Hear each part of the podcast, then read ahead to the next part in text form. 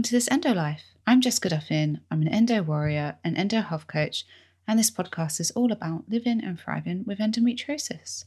As always, this podcast is here for educational purposes only. Before we dive into today's episode, I want to give a shout out to my lovely sponsors at Beu. And I wanted to tell you about their new bath bombs, which are naturally made and contain beautiful essential oils. And their peppermint and eucalyptus essential oils um, bath bomb is doing so well right now with endometriosis community. They're getting loads of feedback about it.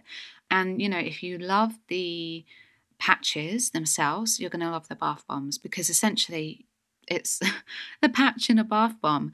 Um, so, you know, if you're on your period or if you're in pain, you could have a bath with some of the bath bombs or one of them. I Don't know, you could have multiple if you want. Um, and then get out, get out the bath, maybe rub in some CBD balm and put your patch on top, which is um, what a lot of people are feeding back that they're doing. So um, I would love to do that, but um, I don't have a bath, so I can't. But if you have a bath, um, then you know I think these new bath bombs could be a lovely way to help alleviate some of your pain. So if you'd like to check them out, you can go to Beu, which is beuonline.co.uk, and you can also order them from anywhere in the world on cultbeauty.co.uk and they deliver worldwide. This episode is sponsored by my Ease Endo Tea Challenge, which starts on Monday, the 10th of January. January can often be the hardest time for those of us with endo. The joys and delights of December for many menstruators can cause problems hormonally come January, and for those of us with endo, it can be even more problematic. But rather than regretting any indulgences, I want us to be thankful that we had them and instead move on to what we can do to get our hormones back into balance and our endo back under control. In this four week challenge, you will use four different types of simple teas to ease your endo symptoms. Each week, you'll learn about a new herb or spice and the benefits for endometriosis and exactly the symptoms they're reducing why. We'll look at some of the root causes of your symptoms and how these wonder herbs and spices can help you to tackle them. Now, clearly, just drinking tea is not the entire solution to managing endo, but this challenge is designed to ease you into the new year and into managing your endo symptoms with some quick hacks that will get you back on track so you can build back up your energy and your health and move into the rest of the year with the motivation and well being to manage your endo. In this challenge, we'll be reducing pelvic pain and inflammation, bloating, abdominal pain, and digestive discomfort, hormonal symptoms like heavy periods, PMS, and low moods, and fatigue and brain fog. The Ease Endo Tea Challenge is perfect for anyone who is new to managing endo holistically and naturally, or anyone who wants some help recovering from any Christmas induced flares, or anyone who simply just wants to begin the new year with some extra tips and tricks for managing endo. As I said, the challenge kicks off on Monday the 10th, but you can you can join at any time. To sign up, just click the link in the show notes and register. I'm looking forward to getting cozy and drinking tea with you all. Oh, and P.S. The teas won't be provided, but they are affordable. The challenge is free, but the teas you'll have to go and buy. They should in total cost between five to ten pounds, depending on the brands you choose. And many are kitchen staples that you can pick up in the supermarket for a pound on the spice aisle, or you might already have in your cupboard. So it might be completely free for you. Okay, that's it. Let's get to the show. Happy 2022, everyone. I am wishing you all a year with health and well being and healing, and I hope that I can be a part of that journey for you. I am taking it, well, I'm not taking it slow in terms of work, but I'm definitely taking it paced.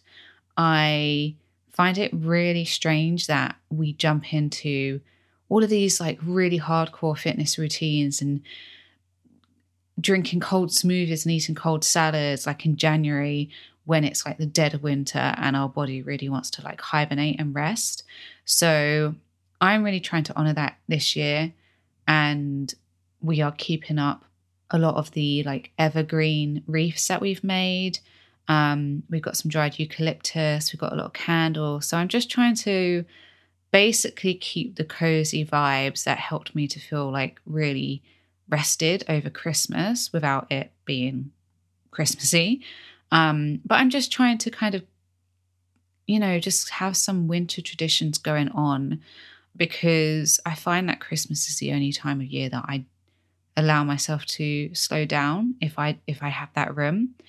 And it just really helped me think very clearly about my work and my health, and I want to carry that forward. I don't want to feel like I have to rush into anything and and run at a million miles per hour to hit goals. I'm just trying to listen to my body.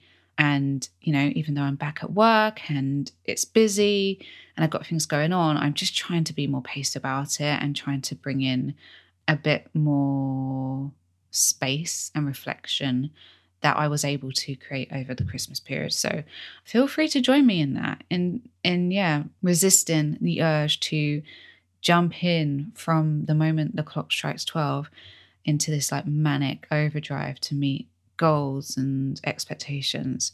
And yeah, to honor our bodies that we are animal bodies in the dead of winter and we kind of want to hibernate. So, and I love winter. So I want to make it feel enjoyable and wintry um, rather than kind of pretending it's spring and it's, yeah, time for cold jogs outside. No, that's not me. I'm a health coach, but I'm not going to be jogging outside in frosty, cold weather by the sea. Um, okay, so as it is the start of the new year, I thought I would do a reflective type of episode. Um, I've been doing this podcast for a couple years now. I'm not actually sure how many years. And many of you have been with me on this journey of transformation with my endo. But I realized I've not really done an episode where I've shared my biggest needle movers in terms of endo strategies. And I recently did a live on my key go to daily strategies. And this is a bit similar to that, I have to admit. But this is all about the things that I am certain have made the biggest changes to my symptoms. Now, they're not the only changes supporting my liver, improving my gut health, adhesion work, physiotherapy, and many more strategies have made a big difference too. But if for some crazy reason my life depended on it and I had to give just four strategies that I think made the biggest difference in the past seven years, then it would be these ones. And the reason why I'm sharing this is because I've seen many people and clients go down rabbit holes with very niche changes for endo they start researching things like alkaline water and focusing on only drinking that, or drinking celery juice every day, or drinking apple cider vinegar every day, or doing a fast, or doing a juice cleanse. And sure, I'm not saying there aren't benefits to some of these nuanced additions. Some of them, however, do more harm than good.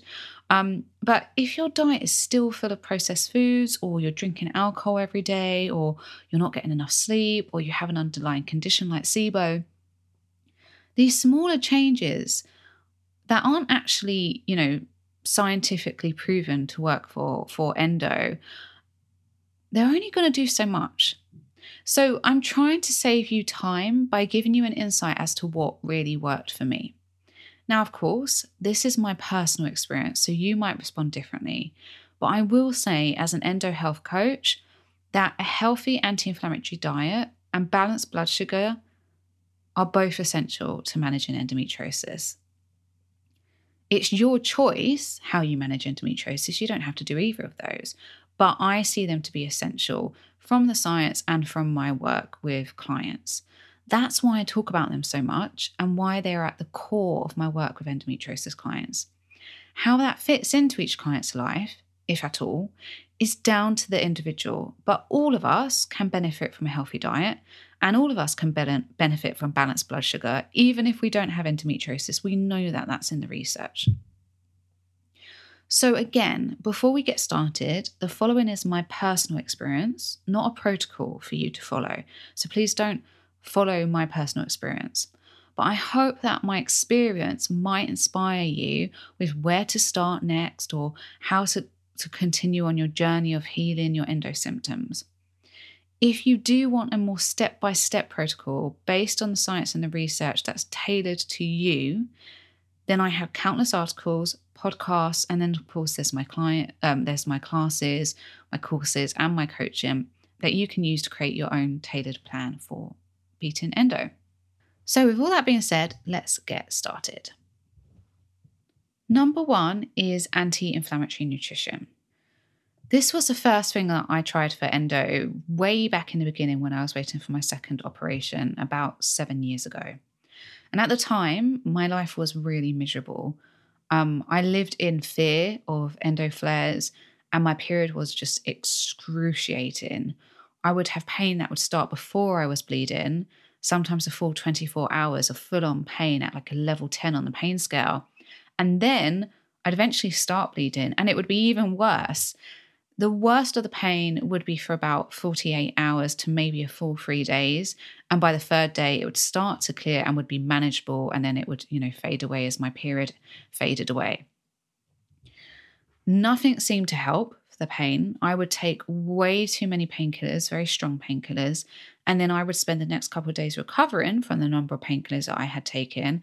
And I would feel sick and I would experience migraines and drowsiness. And so because I had so long until my surgery, I was feeling really desperate and I went down a rabbit hole learning about nutrition for endo and inflammation. Um, and I had so long to wait for my surgery that I decided to give it a go.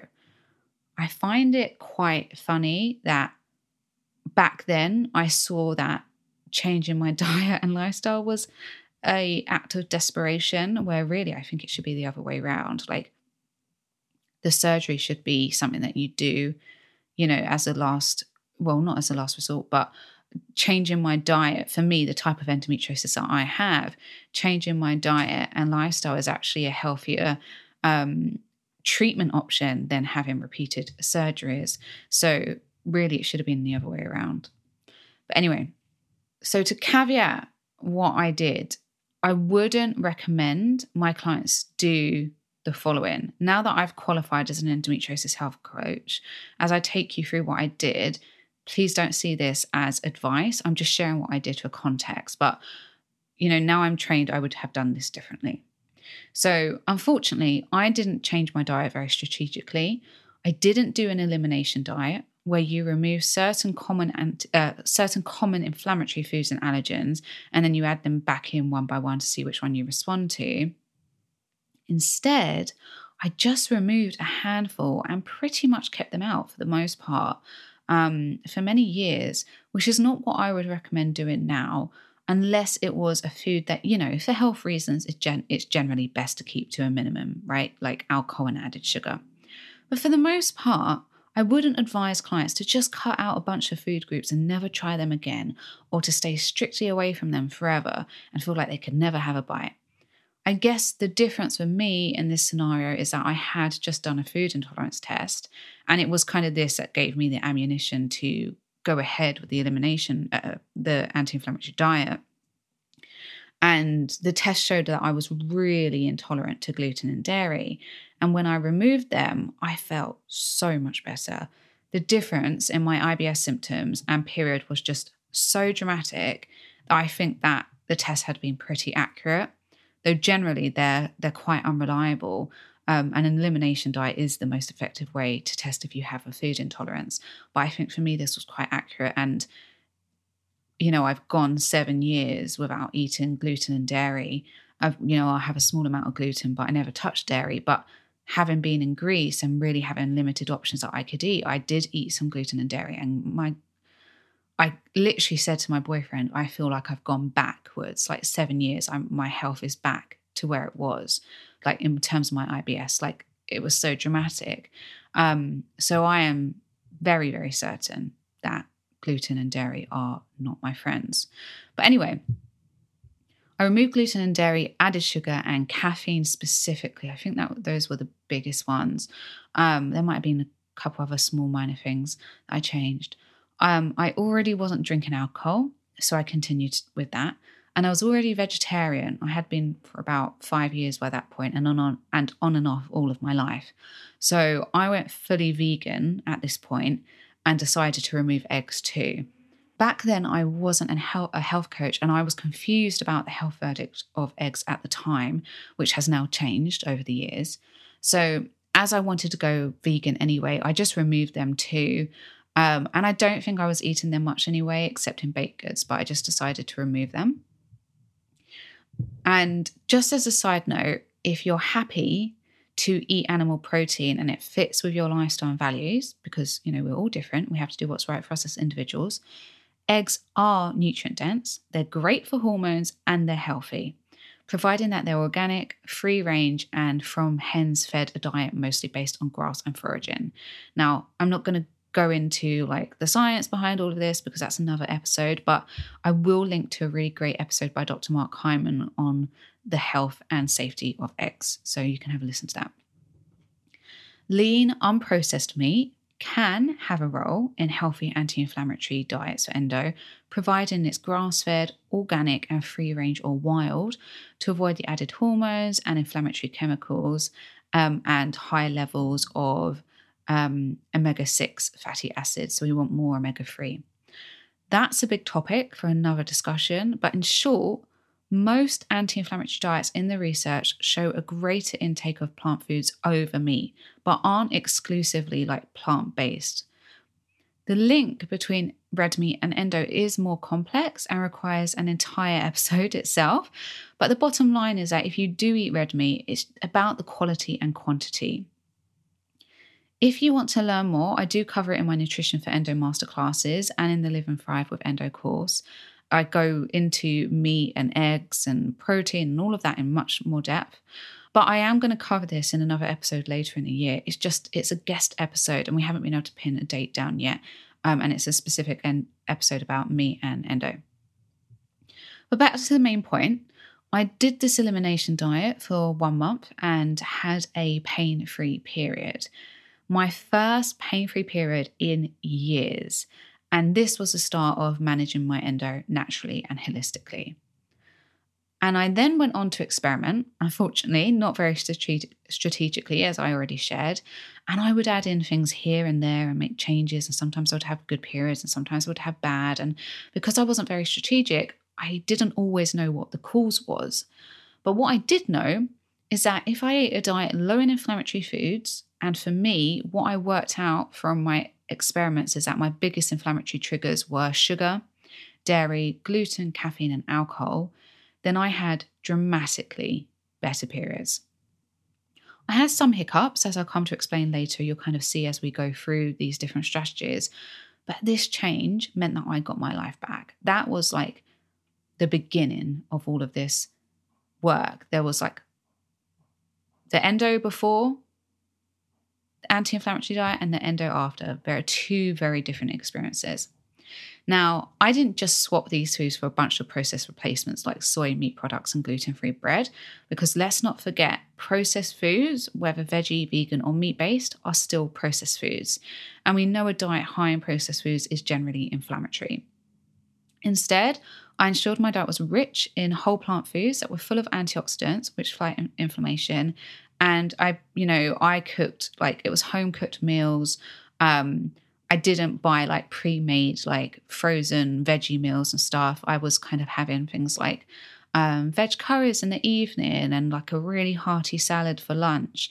Um, and I don't know, I was probably having something like a smoothie or oats for breakfast. Since then, I've come to learn the science behind anti inflammatory nutrition and a more sustainable approach to changing our diet as part of my training as an endo health coach. And in short, now I focus on what we call crowding out the inflammatory or processed foods with more nutrient dense whole foods, such as vegetables, fruits, healthy fats, including olive oil, avocados, fatty fish, if applicable, um, and nuts and seeds. Lean proteins like beans and legumes, fish and grass fed organic meat in moderation, um, if someone eat, eats meat, and whole grains, gluten free if necessary.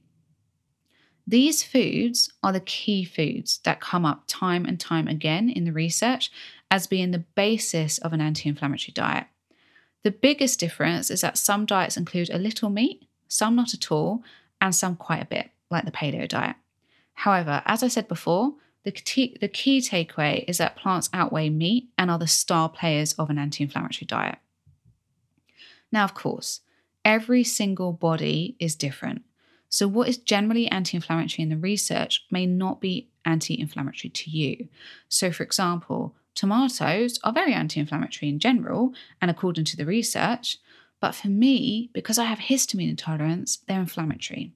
So just keep that in mind. There's no one size fits all for anti inflammatory nutrition, and it also comes down to your personal lifestyle and values.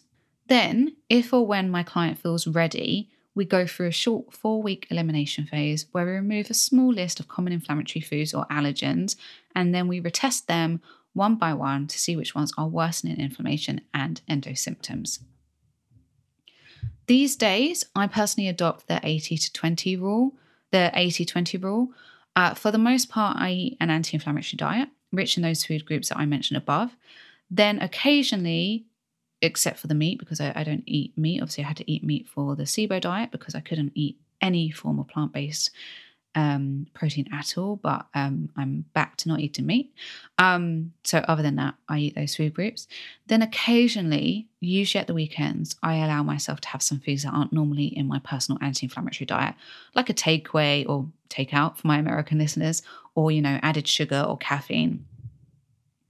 Now, this is a very short discussion on anti inflammatory eating and more so from my personal perspective. So please don't base any changes on what I've shared here. Instead, do further research, listen to my other episodes on anti inflammatory nutrition for endo, or read my articles, there's plenty of those. Or if you want a step by step outline on how to make changes safely and realistically, there's, of course, my Nutrition for Endo masterclasses, which are available anytime, my course Live and Thrive with Endo, which comes out twice a year, or you can work with me one on one. As always, consult your doctor before making any dietary changes. And if you have a history of an eating disorder or you currently have one, please work with a nutritionist or dietitian and a mental health practitioner before making changes. But personally, for me, this was the first change I ever made to manage my endo, and it will be forever the biggest game changer. This is the pillar that the following changes were built on. Number two was adding in anti inflammatory supplements, specifically curcumin, ginger, and magnesium. When I first started managing endo with nutrition, I would say that my endo was still unpredictable. I was still learning, and then as you'll come to see in Strategy 3, I didn't really understand the science behind what my body was and wasn't responding to.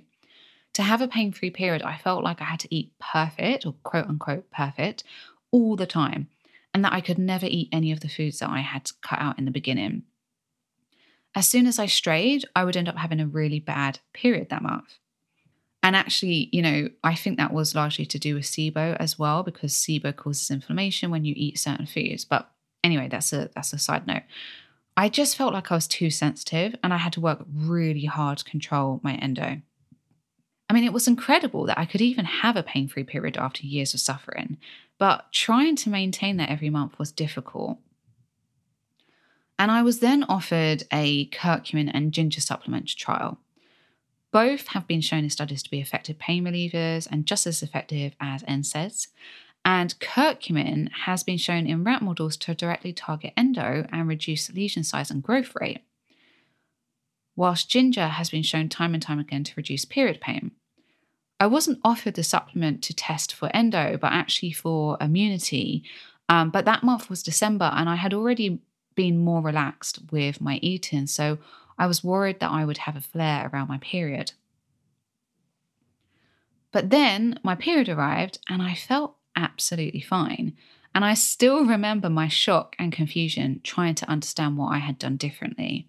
For me, this was the start of consistently low pain or pain free periods. Adding supplements on top took the edge off and it allowed me to be more flexible with my diet and my lifestyle. This is when I really moved into the 80 20 rule that I shared earlier because I had the freedom to now. Since that first encounter, I have experimented with a lot of supplements, and there are some great, incredibly effective ones out there, which I share in episodes 130 and 131. For me, I like curcumin because there's some really promising research on its effects on endo. When taken consistently, it's just as effective as ibuprofen, so has pain relieving benefits daily. It helps to heal leaky gut, which is important for keeping inflammation down. It's a powerful anti inflammatory, and we know that inflammation drives pain, and it can also help with brain fog. I haven't actually taken curcumin for a long time because I've had to focus on supplements for SIBO, and you know, there's only so many that I can take at one time or afford. But for several years, this was my go to, and I believe it played a huge role in my healing. I still take ginger to this day, just before and on my period. I would take it daily, but unfortunately, it burns my bladder because of my inter- um, interstitial cystitis. However, I use ginger to prevent and reduce any mild cramping that may come with my period, just so that I can be sure I can keep my periods pain free or, you know, at a low pain level. What I love about ginger as well is that if I find that I have higher pain levels than normal, it's it really pretty much stops them in their tracks. So, for example, if there's been a birthday or an event near my period and I've eaten a lot of sugar or something that I know flares me that I wouldn't normally eat at that time in my cycle, I find that the ginger means I don't suffer severely for it. It gets the pain under control quickly. Um, whereas, you know, before I had ginger, it would just be game over. I'd be in agony. A handful of times, I may add a single paracetamol in there if I find it's not strong enough, but that's very rare. And it's usually if I've gone, I don't know, a bit crazy with the sugar or something. If you're interested in the dosing um, of ginger and curcumin, etc., have a listen to my supplements episode, um, episode 131. Finally, a later addition was magnesium. Magnesium is not only anti inflammatory, but it reduces muscle cramping, has been shown to reduce period pain and PMS, is essential for healthy hormone balance, energy production, and helps to stabilize blood sugar, which we'll learn about in my next strategy. The difference I experience in my energy, my hormones, my moods, my sleeps, and my period pain with magnesium is extraordinary. I use both magnesium spray on my body daily and directly on my abdomen during my period, and I use magnesium baths throughout the month. If I feel any cramping during my period, I spray a couple times on my pelvis and the cramps literally melt away in minutes. So, in that way, I use it for in the moment pain relief as and when needed. But when I use magnesium spray and baths consistently, the need for spray during my period is greatly reduced. I just find that my body's tolerance and resilience is just so much higher. I can be more flexible and have less consequences, and it takes a lot more to cause me pain. That doesn't mean I can eat junk food and sugar every day as long as I take magnesium. I want to be clear that you can't out supplement a bad diet, and eating healthy isn't just about endo, but all of the other chronic diseases we're at greater risk of with an unhealthy diet, like heart disease and cancer and diabetes. So, yes, I still focus on my 80 20 approach, but it means that I just get to eat out more and have some treats without such severe reactions as I used to. It allows me to have that, you know, that 20, 20% um, without such bad reactions. And you know, I am all about the foundations. So, for me, it's about layering the foundations of good health and then adding in some extra endo support because we tend to need a little more than the average person. And I feel like these supplements do that for me. They're the cherry on the top that have really enhanced my endo management and freed up my life.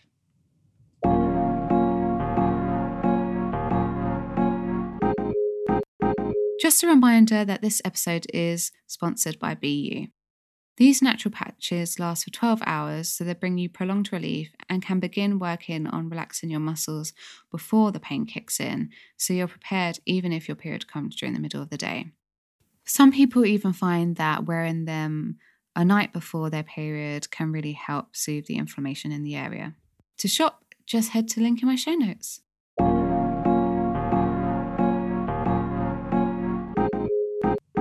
So now let's move on to number three.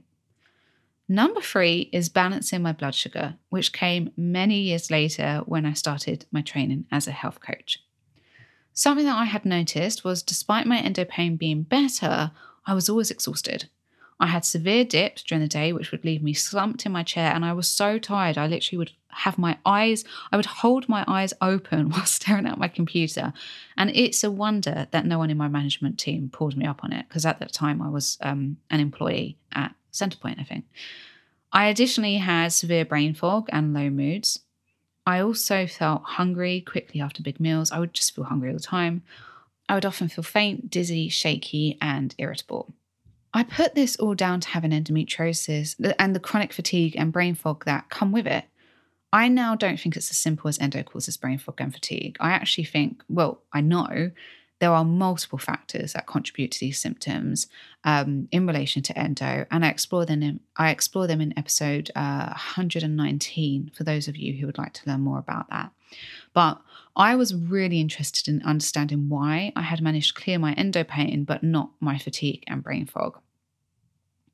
The other issue was that I had noticed that I couldn't eat healthy carbs on my period without causing a pain flare. I could be pain free, I could have had a great month, but if I ate some fruit, a bowl of oats, rice, grains, pasta, or potato, I would be in agony within 30 minutes or so.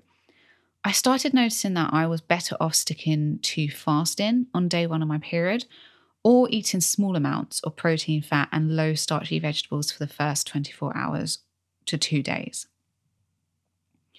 I was also depressed, anxious, and I had awful PMS and mood swings, and I spent a good portion of each month feeling suicidal. I do have my suspicions about whether I suffered with PMDD and that it's now largely under control but I wasn't tracking my period and I didn't even know when my period would start. So I really can't say whether these feelings were cyclical, but I, I feel like they were. Regardless, all of that has gone away since balancing my hormones and learning about blood sugar, but um, they were very, very severe. And when I finally did learn about blood sugar, it all made so much sense. So let's do a recap of what blood sugar is and what it means for the body. Blood sugar is the measurement of glucose, aka sugar, in the bloodstream. We get glucose from carbohydrates after they break down in the gut through digestion. Glucose is the body's main source of fuel, but it needs to be in the right amount to benefit us. Too much, and we have problems. Too little, and we have problems too. Complex carbohydrates, like vegetables, contain fiber and are broken down over time because they're made up of longer chains of glucose. That's what makes up a carbohydrate, these simple glucose molecules chained together. So you get a steady drip of glucose to the bloodstream over a sustained period, which creates even energy levels. Simple carbohydrates like processed carbs, such as white bread, white pasta, and simple sugars like honey, maple syrup, and white sugar contain very little fiber and are made up of only very short chains of glucose. It doesn't take the body much time at all to break down those chains into single glucose molecules that get absorbed into the bloodstream. So, this creates a large spike in blood sugar in a very short amount of time. Our body actually finds this spike a stressor, as we're not designed to have that much glucose in our blood at one time. The body wants to clean up all of this glucose quickly, so it releases lots of insulin from our pancreas. Insulin is a hormone that delivers glucose to the cells for fuel, but when we have too much glucose, it quickly shoves it away in storage in our fat cells and our liver. Because the body has released so much insulin in a panic to sort our blood sugar levels out, our glucose levels end up dropping dramatically and our levels get too low. And as a result, our brain and body are now starved of glucose because all of it has been put into storage and none of it has been left for actual fuel. It's this dip that I was experiencing during my sleep when I was waking in the morning, when I felt exhausted mid morning, mid afternoon. It's why I would eat a huge meal and feel starving shortly afterwards. It's why I felt dizzy, shaky, depressed, anxious. It's also why my moods fluctuated, and it's also why I had severe PMS and estrogen dominant symptoms, because blood sugar dysregulation drives up estrogen levels and can lower progesterone levels, creating hormonal imbalances. Now, the other issue is that high blood sugar levels raise inflammatory chemicals called prostaglandins, and we know that inflammation is a driver of pain in endometriosis. This would explain why I would have surges in pain when eating a carb heavy meal during my period, especially when I hadn't created these meals to be blood sugar balancing. I can now eat a blood sugar balanced meal on my period and not experience any pain at all, which to me is just revolutionary. At the time, when I was experiencing all of these problems, I was eating a wonderful anti inflammatory diet, you know, rich in antioxidant rich foods.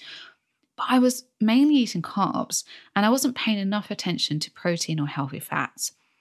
I would pile my plate with hummus, potatoes, rice, falafel, and vegetables. These aren't unhealthy foods. Carbs are not the enemy here.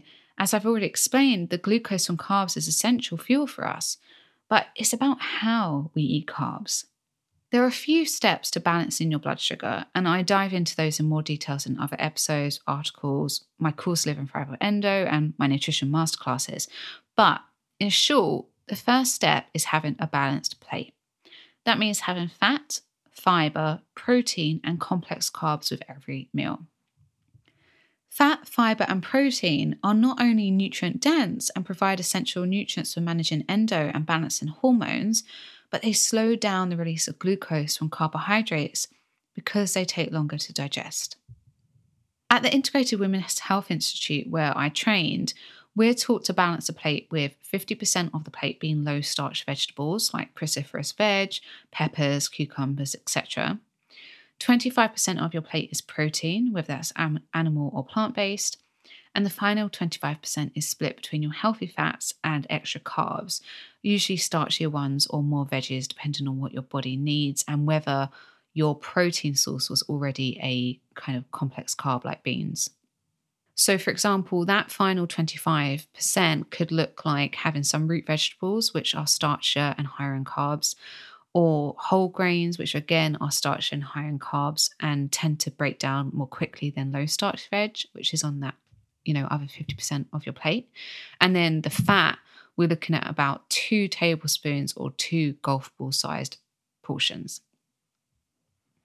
Now, this will need tweaking for each individual, as someone who is very active will probably need more starchy carbs than someone who has a desk job.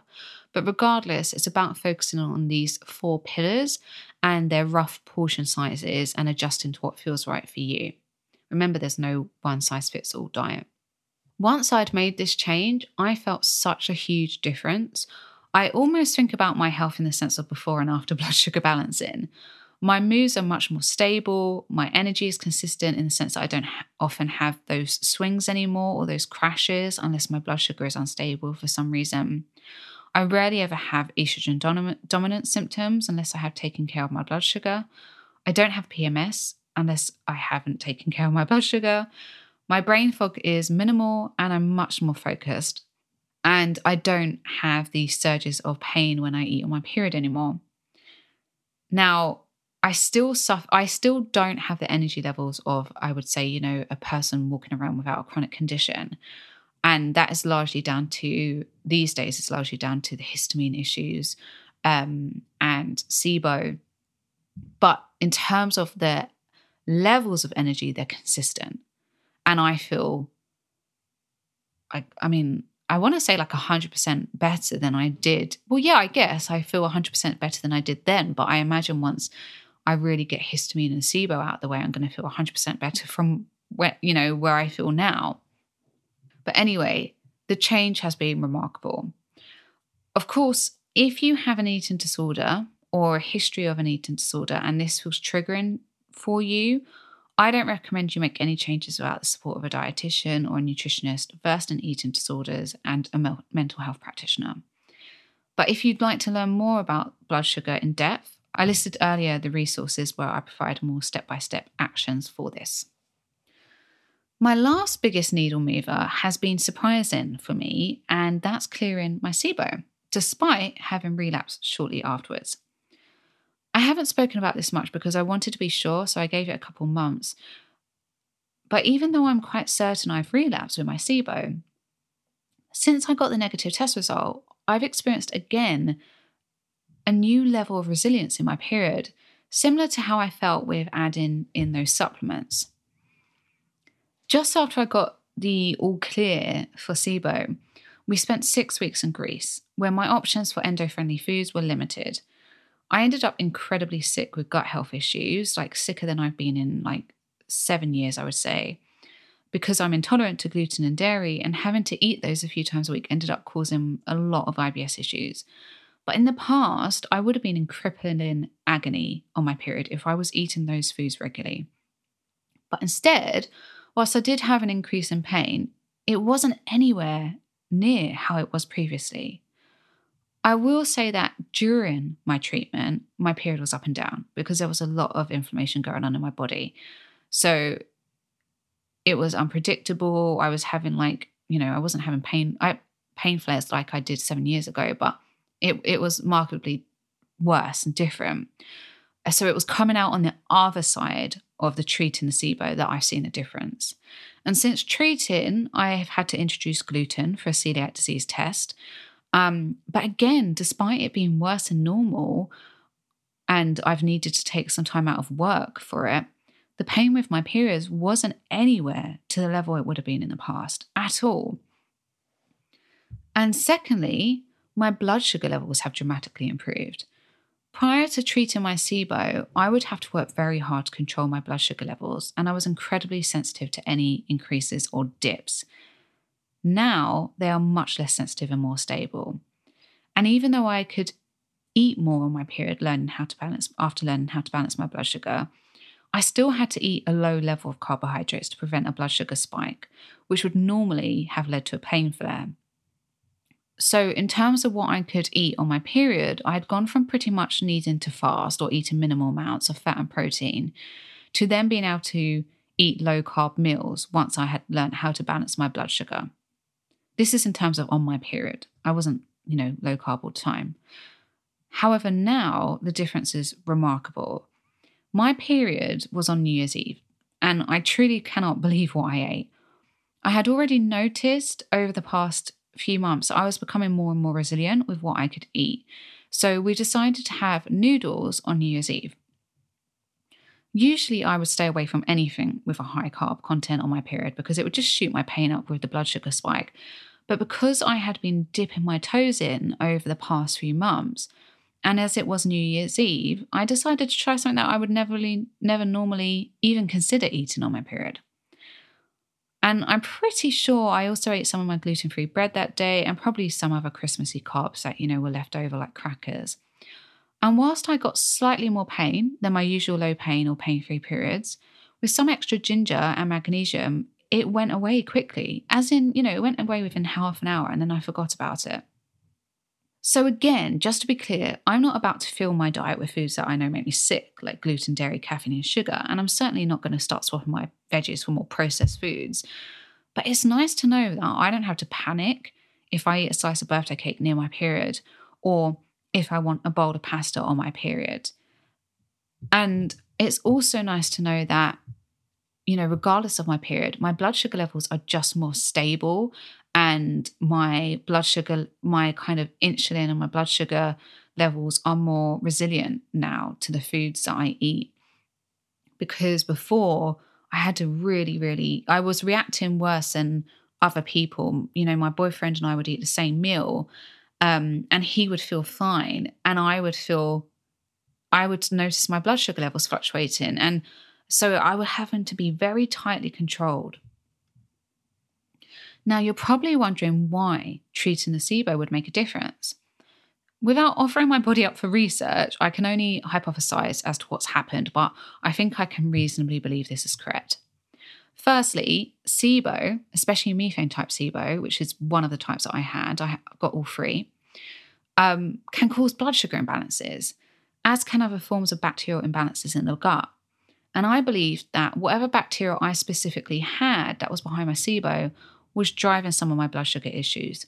So, just to recap, that even when I ate for blood sugar, even once I'd learned how to manage my blood sugar, I would still notice how sensitive I was to blood sugar changes or to a meal that wasn't perfectly balanced.